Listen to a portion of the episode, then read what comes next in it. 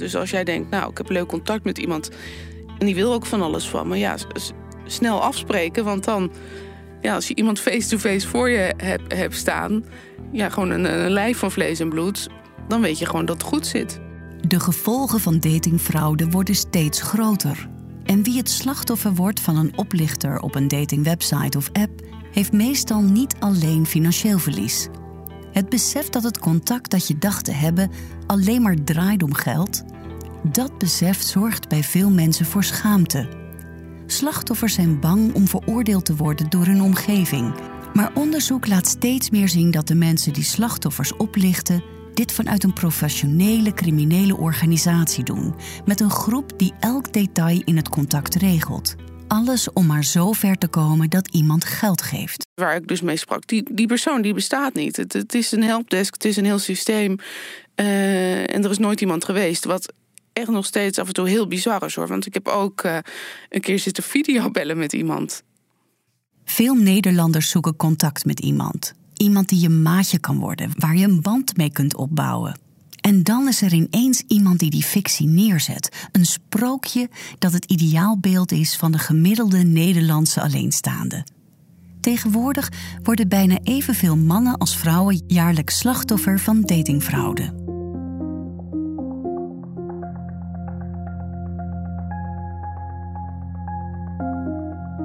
Welkom bij CCV de podcast, het Centrum van Criminaliteitspreventie en Veiligheid. Deze serie podcast gaan over datingfraude. Mensen die worden opgelicht door iemand die zich voordoet als iemand anders, bijvoorbeeld op een datingsite of via sociale media, en mensen zover weten krijgen dat ze geld overmaken. Dit is de tweede aflevering. Mijn naam is Petty Lou Middel-Leenheer. We volgen in deze aflevering het verhaal van Ellen, een alleenstaande vrouw van 46. In de zomer van 2021 kwam zij online in contact met Marco, wat een leuke man lijkt te zijn. Ja, het was een beetje een twijfelgeval eigenlijk, want hij was best wel gespierd. En eigenlijk hou ik helemaal niet van mannen die zo gespierd zijn. Maar ja, was toch iets in zijn gezicht wat me wel aansprak. Dus ik dacht, nou ja, leuke man wel. De man stelt zich dus voor als Marco, vertelt dat hij half Chinees was en dat hij ondernemer is die veel reist. Hij communiceert in het Engels en na een paar weken contact via de dating-app gaan Ellen en Marco via WhatsApp uitgebreider met elkaar chatten. Niet zo lang daarna zijn we ook gaan chatten samen. Het voelde allemaal gewoon heel leuk en gezellig. En uh, ja, veel van die mannen op die dating-app merk je wel, die zijn dan ook snel op seks uit, maar hij helemaal niet. En uh, ja leuk gepraat samen. Uh, hij stelde ook heel veel vragen aan mij, was heel geïnteresseerd. Het was gewoon leuk, heel erg relaxed. Voor zijn werk reist Marco veel en hij deelt dat graag met Ellen. Hij neemt haar letterlijk mee in zijn leven, een gevoel van wij en samen. Marco lijkt niet een heel uitgebreid sociaal leven te hebben en hij reageert ook altijd snel op berichtjes van Ellen. Hij had zeg maar zijn eigen bedrijf, maar ik had niet het idee dat hij zeg maar echt. Uh, sommige mensen kunnen echt heel veel doen. En uh, dat had ik bij hem niet. Na een paar weken intensief contact spreken ze af om elkaar online te ontmoeten. De volgende stap wordt gezet. Ja, we hebben toen ook een keer gevideobeld. En het was heel echt, weet je. Ik zag ook gewoon een man zitten, een mooie man om te zien. Dat zag ik ook. En uh, ja, ik had echt zoiets van leuke vent. Wat me wel opviel toen is dat hij niet echt heel goed Engels sprak. Dat vond ik wel opvallend, laat ik het zo zeggen. Van hij schrijft beter dan dat hij spreekt. Marco vraagt Ellen of zij voor hem de huur wil betalen, want zelf heeft hij even geen bereik. Hij geeft haar de inlogcodes van zijn bankrekening, zodat zij het geld kan overmaken. Ik kreeg dus de inlogcodes van zijn bankrekening, zodat ik die overboeking voor hem kon doen. En die bankomgeving die zag er heel gewoon uit. En ja, uiteraard kon ik ook zijn banksaldo zien. Ja, dat was wel echt een aanzienlijk bedrag. Marco bouwt aan vertrouwen en het beeld dat hij het zakelijk gezien goed doet. Maar om een of andere reden lukt het nooit om elkaar persoonlijk te ontmoeten. Hij wordt dan altijd net weggeroepen voor iets. Achteraf, zegt Ellen, hadden dat al wel alarmbellen moeten zijn. Bij Slachtofferhulp Nederland komen er steeds meer verhalen van slachtoffers en ze onderscheiden inmiddels patronen van datingfraude. Hoewel de balans tussen man en vrouwen min of meer gelijk is, krijgen zij iets vaker vrouwen aan de telefoon, zegt Jolise van Slachtofferhulp. Het slachtoffer bestaat natuurlijk niet. Uh, dus er is niet één specifiek slachtoffer te benoemen. Maar we zien wel dat vrouwen relatief vaak slachtoffer worden. Vaak als ze tussen de 45 en 65 jaar oud zijn. En uh, onderzoekers noemen dat dan ook wel de nu-ik-groep. Vrouwen die veel voor een ander hebben gezorgd. En net een ongelukkige relatie achter de rug hebben. Of als net de uh, kinderen uit het huis gaan. En dan nu zelf echt willen gaan genieten onderzoek blijkt dat veel slachtoffers sociaal vaardig en financieel zelfstandig zijn. En ook nog eens een goed opleidingsniveau hebben. Dus het is het stereotype van een slachtoffer, het kwetsbare, zielige uh, mens. Uh, ja, die, die, gaat, die vlieger gaat niet op. Een tweede groep die we zien zijn de mensen die eh, vanwege allerlei andere oorzaken heel kwetsbaar kunnen zijn. Dus misschien met psychopathologische mensen met psychische problemen. Um, of al een rugzakje hebben waardoor ze heel erg kwetsbaar zijn en bepaalde naïviteit over zich uh, hebben. En de derde groep die we uh, zien zijn relatief wat oudere mensen, zo rond de 70 en 80 jaar oud, die nog één keer in hun leven alles anders willen doen en even uit de ban willen springen. En zodoende op zoek gaan naar een nieuwe liefde op het internet. Nou ja, en soms hebben ze dus spijt van dingen die ze eerder in hun leven niet hebben gedaan. En dat dan nu dus zonder grenzen gaan doen. Bij de Fraude Helpdesk komen tegenwoordig dagelijks meldingen binnen van mensen die te maken krijgen met vermoedelijke fraude, waaronder datingfraude. Tanja werkt er als woordvoerder en vertelt ons wat de medewerkers van de Fraude Helpdesk allemaal te horen krijgen van de slachtoffers met wie zij praten. Nou kort gezegd uh, is het meestal, vooral bij vrouwen, uh, is het zo dat uh, de man ergens geld voor nodig heeft. En het kan zijn dat een, zijn kind ligt plotseling in het ziekenhuis en, en er is een probleem met, met de betaling. Of hij kan niet bij zijn geld. Of hij, moet, hij wil een, een, aantal dure spullen terug naar huis sturen, maar hij moet een voorschot betalen bij de douane en dat lukt niet vanuit het buitenland. Dus dat, dat zien we dan vaak. Dus echt de vraag om geld. En wat we tegenwoordig ook wel vaak zien, en dat is dan vooral bij mannen die daten met vrouwen, is dat uh, die vrouw vertelt dat ze ongelooflijk rijk is geworden met beleggingen, een cryptomunt of iets anders. En die man overhaalt om dat ook te gaan doen. Want kijk hoeveel ik ermee verdien en ik help je wel.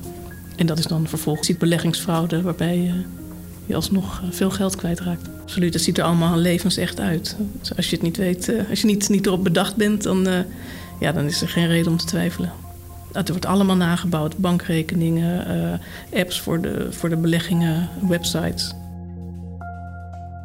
Tanja vertelt dat er hele mooie namaakwebsites worden gemaakt die passen bij de profielen. Webpagina's die je doen denken dat je echt kijkt naar een bankrekening of een cryptohandelspagina. Maar het is goed mogelijk ja, dat er ook uh, hiervoor scripts zijn. Waarbij dus helemaal uitgeschreven is van uh, wat je kunt zeggen als iemand, uh, ja, hoe iemand reageert en wat je vervolgens kunt zeggen. En lijsten met lieve dingetjes om te zeggen. Vaak gaat het dus over mensen die onmogelijke reserves hebben opgebouwd. En in het geval van Ellen had zij ook al interesse in opkomende cryptomarkt. Daar bleek Marco alles van te weten. Had wel interesse in bitcoins en dat soort dingen. Dus nou ja, was voor mij niet raar om daarover te praten. En uh, ja, hij gaf aan van dat hij daarmee bezig was. We hadden het er ook veel over. En uh, ja, ik vond het wel leuk. Ik ben gewoon nieuwsgierig en leergierig en ik wilde daar meer over weten. Hoe meer ze erover praten, hoe meer Ellen interesse krijgt. Hoewel het haar meer om het spelletje gaat dan om het geld, staat ze ervoor open om meer te leren over cryptomunten. We hebben ook veel gepraat over, over dat geld, wat hij dan verdiende met die business van hem. En uh, nou ja, hij vertelde dus dat dat heel goed ging en dat hij superveel winst maakte met, uh, met die business. En op een gegeven moment zei hij van, nou ja, ik wil jou daar ook wel in meenemen. Nou ja, dat klonk eigenlijk wel gewoon allemaal heel plausibel. Samen stappen ze de wereld in van de cryptohandel, het handelen in digitaal geld. Iets wat tegenwoordig behoorlijk populair is en waarin snel goed valt te verdienen. Maar ja, toen hij vroeg of ik mee wou doen, toen, toen zei hij ook van... weet je, ik wil dit gewoon heel graag samen met jou doen. Het is gewoon heel belangrijk voor mij en ik wil dat gewoon graag met jou delen. En dan hebben we, nou ja, een toekomst, een gezamenlijk, een gezamenlijk leven. Daar, hebben we, daar investeren we dan in, in ons gezamenlijk leven. Marco lijkt het een goed idee om niet al te klein te beginnen. Nou ja, toen zijn we begonnen met investeren, zeg maar. En uh, hij had zoiets van: als je een beetje goed geld wil maken, dan moet je beginnen met 4000 euro. Zoiets inleggen. Ja, toen zei ik wel van ja, sorry, ik kan dat gewoon echt niet doen. Ik heb ook gewoon uh, geld nodig om gewoon mijn leven te leven. En dat is echt, uh, dat is echt te veel. Ellen legt uiteindelijk lager in en al snel boeken ze goede resultaten. En het smaakt naar meer. Ja, het leek verder allemaal wel heel betrouwbaar. Dus na een paar weken zijn we begonnen met een klein bedrag. Zei hij, nou dan laat ik je wel even zien hoe het werkt, weet je wel. En uh, ja, het zag er gewoon goed uit. Ik zag ook weer dat het geld bij mij terugkwam op Coinbase. Het was natuurlijk gewoon een truc uiteindelijk om te laten zien dat ik in controle was. Hè? Want uh, ja. Maar goed, het zag er goed uit. En toen heb ik het verhoogd naar 1600 euro. Nou ja, toen gingen we dus op een gegeven moment echt samen treden. En toen werd het echt, het liep op, dat geld, het liep op. Was het tegen de 100k gelopen. 100.000 euro winst in een paar weken tijd. Maar wanneer ze het geld wil verzilveren, blijkt dat eerst belasting moet worden betaald. Ja, toen ging het mis. Toen, uh, ja, toen lukte dat niet meer, dat treden. En toen zei hij van, uh, ja, je hebt je belasting niet betaald.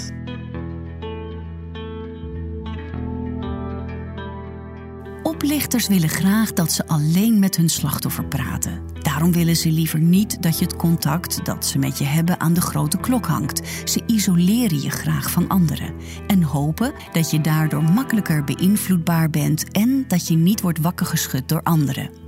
Heb je twijfels over je date?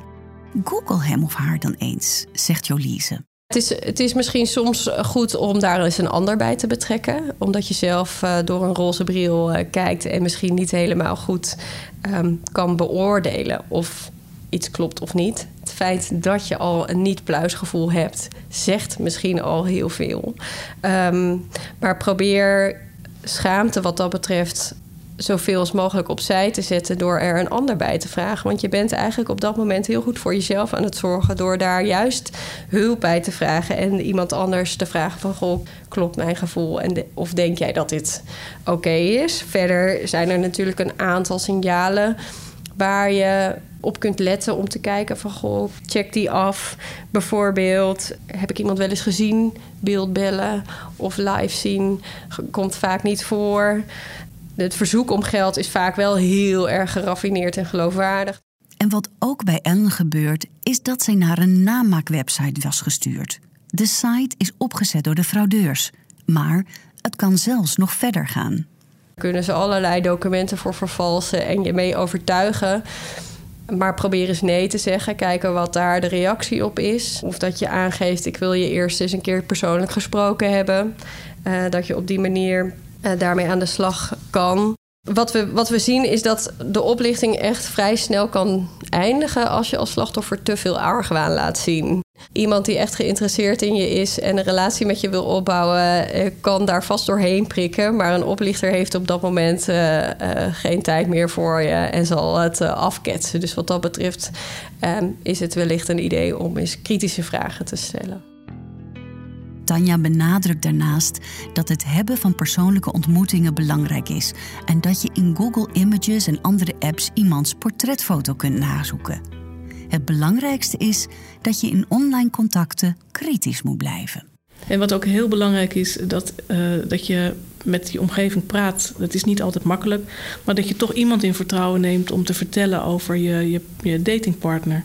Want dat is wat vaak gebeurt. Hè? De, de, de, nieuwe datingpartner die heeft een of andere reden om te zeggen van nou, vertel nog maar niemand over ons. Want uh, ik zit in het leger en ik mag dit niet doen of zo. Er is altijd dan een reden waardoor het allemaal stiekem moet.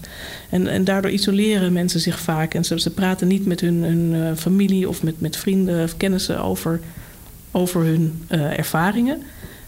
En ze zijn vaak een beetje bedwelmd, hè, want ze worden enorm in de watten gelegd. Sommige mensen krijgen bloemen, iedere dag een appje en lieve woordjes.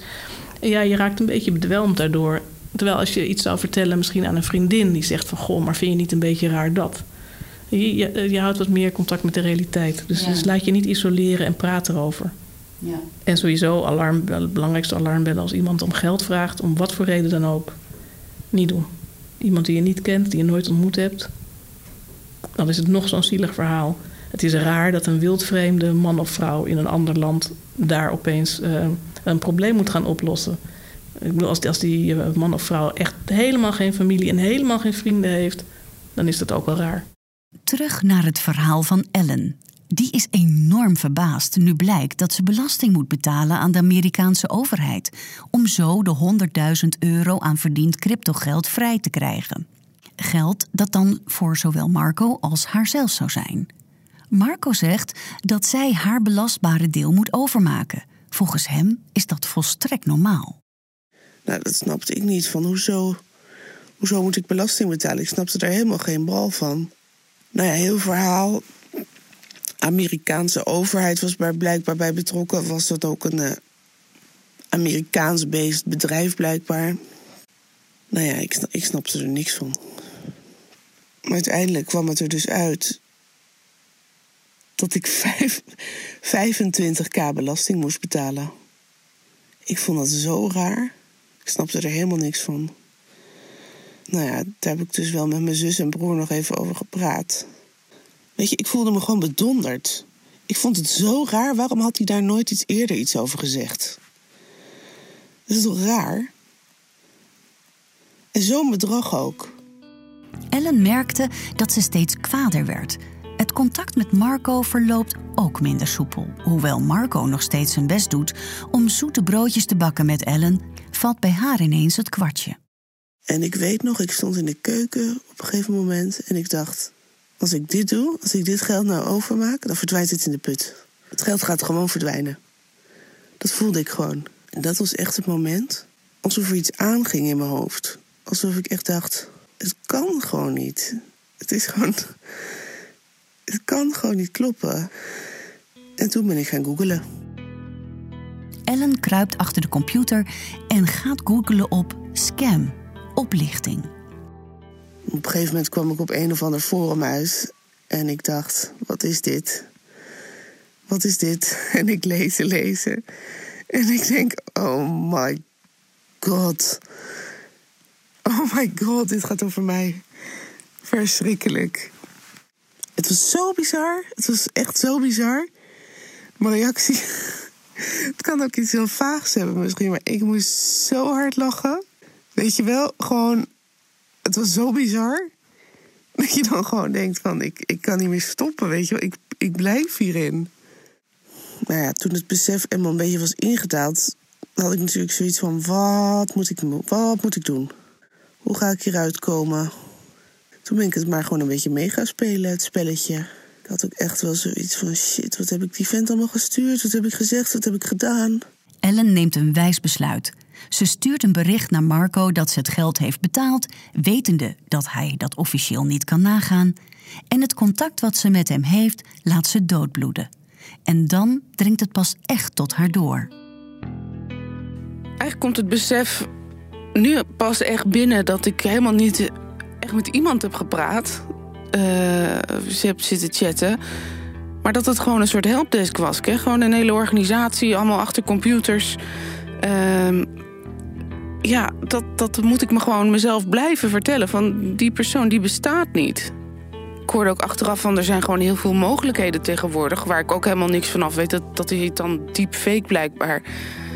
Ja, ze kunnen je gewoon echt doen geloven dat er iemand zit. En dat, dat is dan gewoon niet zo. Ja, ik weet ook niet hoe ze dat doen. Uh, maar ik heb echt gevideobeld met iemand. En het, ja, het leek echt op de profielfoto van, van, van die man. Het was natuurlijk echt een bizarre ervaring. Ik bedoel, uh, ja, ik heb heel veel wakker gelegen, s'nachts liggen malen, piekeren erover. Ja, ik heb het er ook eigenlijk alleen maar met mijn broer en mijn zus over gehad. Want het was ook ja, toch niet echt iets waar ik heel makkelijk over, uh, over sprak met mensen. Maar ik heb nu besloten om een verhaal te doen. Ja, het is denk ik toch wel belangrijk dat mensen dit horen. Hè? En dat ze. Ja, dat, dat niet meer mensen of meer vrouwen slachtoffer worden van, uh, ja, van zoiets. Kijk, weet je, bij mij is het dus gebleven bij uh, nou ja, uiteindelijk die 1600 euro. Maar er zijn ook vrouwen die, die overkomen gewoon veel akeligere dingen. Ik, ik hoor ook wel eens verhalen van vrouwen die, die bijvoorbeeld seksueel misbruikt worden uh, rondom dit soort scams. Nou, dat is, ja, het is gewoon afschuwelijk als je daarover nadenkt. Dus uh, ja, vandaar dat ik nu ja, besloten heb om mijn verhaal toch te vertellen. Ellen maakt melding van wat haar is overkomen. Ze wil dat mensen leren hoe ze scherper kunnen zijn op het voorkomen van dit soort bedrog. Ze pakt de 1600 euro die ze is verloren als haar verlies en leergeld. Justitie, slachtofferhulp, de fraude helpdesk en het CCV. Allen pleiten ze ervoor dat mensen die zichzelf hierin herkennen aan de bel trekken, ondanks de schaamte die ze misschien zullen voelen. Alleen door het te melden kan beter worden gekeken naar manieren om deze vorm van criminaliteit aan te pakken. En dat is echt nodig. Ja, nou, dit is echt wel. We zien wel echt vreselijke gevolgen van dit soort. Uh, van vooral online criminaliteit. Dat je echt ziet dat mensen gewoon totaal alleen overblijven. En zo diep in de put raken, zich niet meer kunnen redden. Financieel niet. Um, maar daarmee dus ook niet naar buiten durven te treden. En in allerlei bochten en uh, wegen wringen. Waar ze uiteindelijk natuurlijk niet meer uitkomen. Wat, uh, wat het probleem alleen maar groter maakt. Want op het moment zijn ze het overzicht kwijt en zien ze echt geen mogelijkheid meer om, om daaruit te komen. Suïcidecijfers van dit, bij dit soort slachtoffers zijn ook hoog. Mensen die dit verhaal of dat van anderen horen, kunnen bewust of onbewust daar iets van vinden en oordelen over het slachtoffer.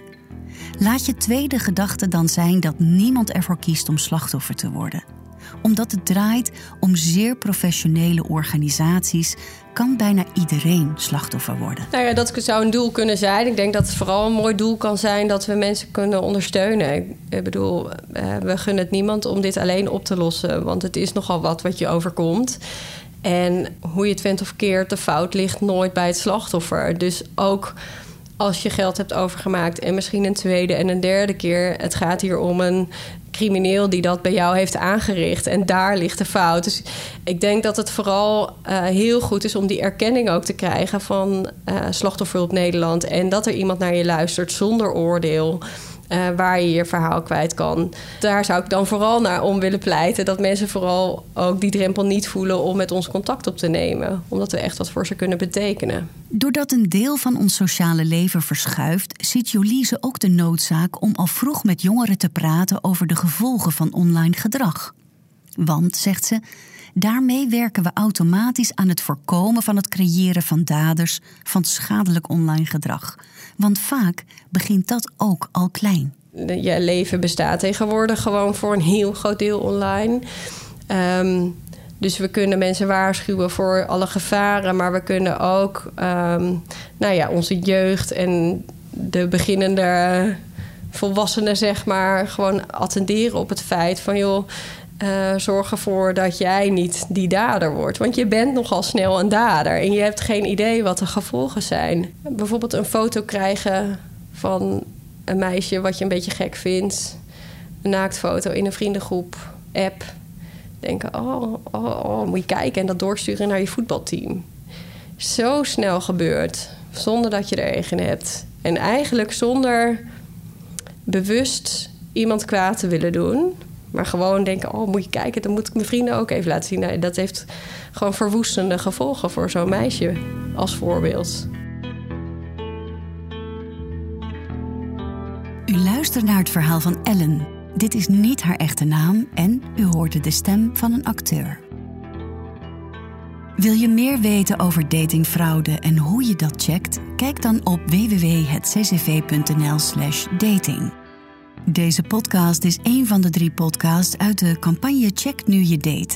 Een samenwerking tussen het Centrum voor Criminaliteitspreventie en Veiligheid, het ministerie van Justitie en Veiligheid, de Fraude Helpdesk, Slachtofferhulp Nederland Gemeente Amsterdam, online datingservice Expert Match Group, datingplatforms Tinder en Lexa en de Online Dating Association. Heeft deze aflevering je geïnspireerd of geraakt? Schrijf dan een review bij Apple Podcast of laat een rating achter.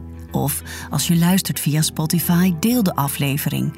Dan help je anderen om deze podcast te ontdekken. Vergeet niet om je gratis op deze serie te abonneren met de subscribe of abonneerknop. Dan verschijnen nieuwe afleveringen automatisch in je podcast-app. Het Centrum voor Criminaliteitspreventie en Veiligheid werkt aan een veilig en leefbaar Nederland. In de podcast nemen we u mee in de verhalen die gaan over realiteit, de uitdagingen, maar vooral hoe samenwerking bijdraagt aan oplossingen. CCV de podcast, want veiligheid maken we samen.